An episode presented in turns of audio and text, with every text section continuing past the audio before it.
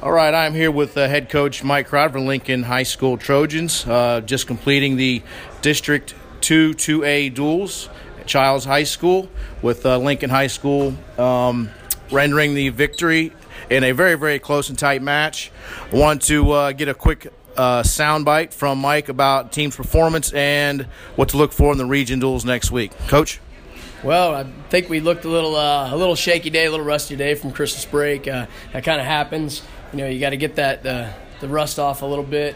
I think that uh, I think they're fired up and ready to respond next week. Uh, we got some tough duels ahead of us, but uh, you know, it's always like I said. You know, race to 42. If you get 42 points on your opponent, then it's usually a wrap, and they can't get you. But you got to stay off your back to make that happen. So we we gotta we gotta work really really hard this week so we can respond.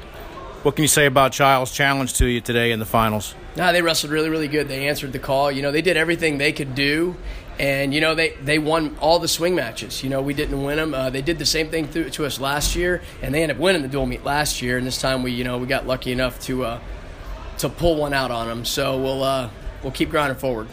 All right, coach. Appreciate your time. Go uh, go spend some time with your family, your team. Appreciate it. Thank you.